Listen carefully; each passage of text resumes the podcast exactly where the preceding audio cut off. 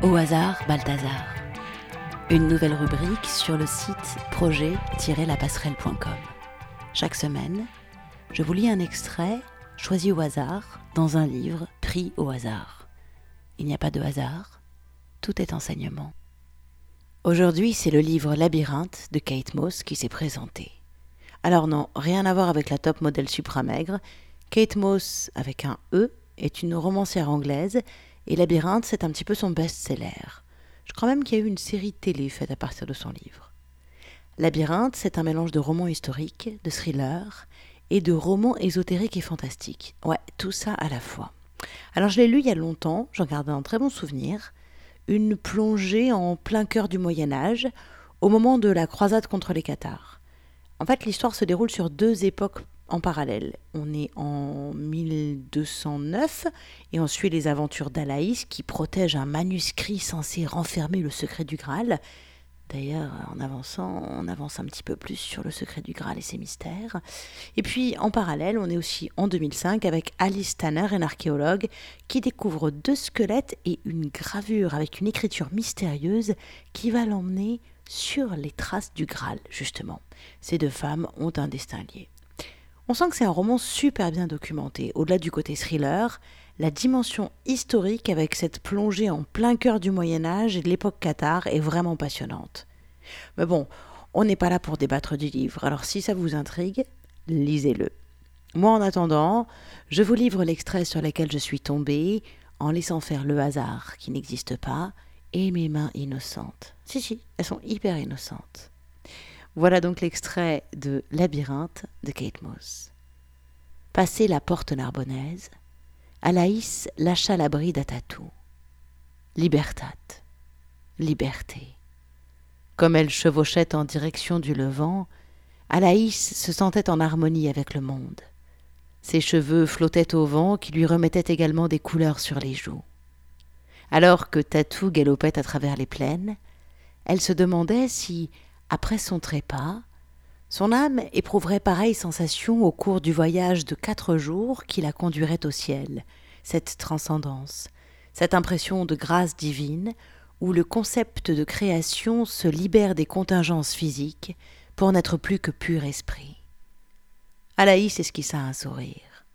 Les parfaits professaient la notion en vertu de laquelle le temps viendrait où toutes les âmes seraient sauvées et toute question trouverait sa réponse en paradis. Pour l'heure, elle n'était préparée qu'à l'attente. Lui restait trop de choses à accomplir en ce bas monde pour songer à le quitter.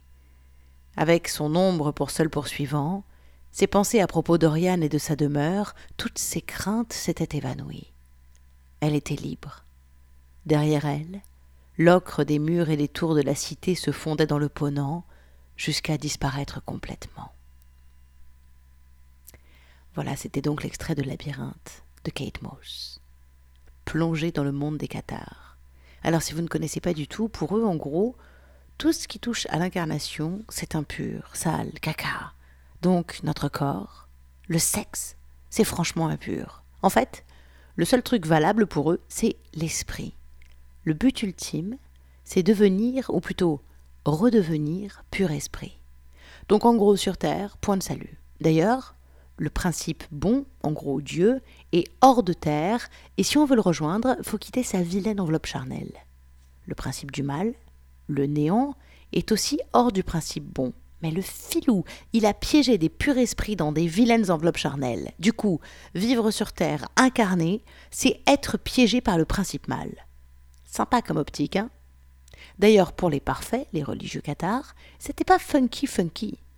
La 16, pas de produits animaux. Oui, c'était les premiers végans à une dorade près. Pas de sexe. D'ailleurs, pas d'enfants pour les parfaits, car faire un gamin, c'était emprisonner une âme pure dans un vilain corps issu du néant, et c'est pas hyper sympa. Et le but de leur vie, prêcher la bonne parole, agir comme de bons chrétiens qui ne mentent pas, ne jurent pas, ne tuent pas, et rejoindre le principe bon, Dieu, une bonne fois pour toutes. Car chez les cathares, on se réincarne, donc le but, arrêter le cycle des réincarnations pour enfin goûter au paradis, être enfin pur esprit. sans déconner, imaginez que mon passage sur Terre est une punition me déprime. Surtout, je comprends pas. Oui, on est limité, car incarné. Et alors? La liberté, le bonheur, c'est être omnipotent, omniscient? Le bonheur, pour moi, c'est ces moments de grâce où on est à la fois totalement dans son corps, dans la matière, dans ce monde, tout en ayant conscience d'être l'univers. Regarder le ciel et sentir l'immensité dans ses cellules. C'est le sentiment d'Alaïs pendant sa cavalcade à cheval. Dans ces moments-là, c'est facile. Tout l'art, c'est de garder à la conscience l'immensité du nagual, la magie et le mystère, alors qu'on doit bosser pour remplir le frigo et qu'on n'en a pas envie. Le bonheur est une position du point d'assemblage. C'est comment on décide d'orienter notre regard. Et surtout, c'est être d'accord avec soi. Et pour savoir si on est d'accord avec nous-mêmes, notre meilleur allié, notre meilleur indice, c'est notre corps. Oh ben voilà que je commence en parlant de liberté et je finis en parlant du bonheur. La liberté, c'est le bonheur Comme disait l'ami Laurent l'autre jour, le bonheur, c'est être à la bonne heure. C'est le bonne heure, celui qui te rappelle que tu es vivant et incarné. Quant à la liberté, vous êtes sûr que c'est définissable la liberté? Intégration du paradoxe. Être ici et ici, libre et prisonnier, corps et esprit, tout à la fois, yin, yang et mouvement. Libertat. Charlie.